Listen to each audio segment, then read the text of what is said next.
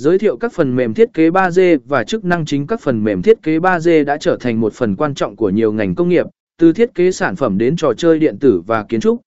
Dưới đây là một cái nhìn tổng quan về một số phần mềm thiết kế 3D phổ biến và chức năng quan trọng của chúng. eBlender Blender là một phần mềm thiết kế 3D mạnh mẽ với nhiều chức năng quan trọng. AMO hóa 3D đây là quá trình tạo ra các đối tượng 3D từ cơ sở, và Blender cung cấp nhiều công cụ mạnh mẽ để thực hiện điều này.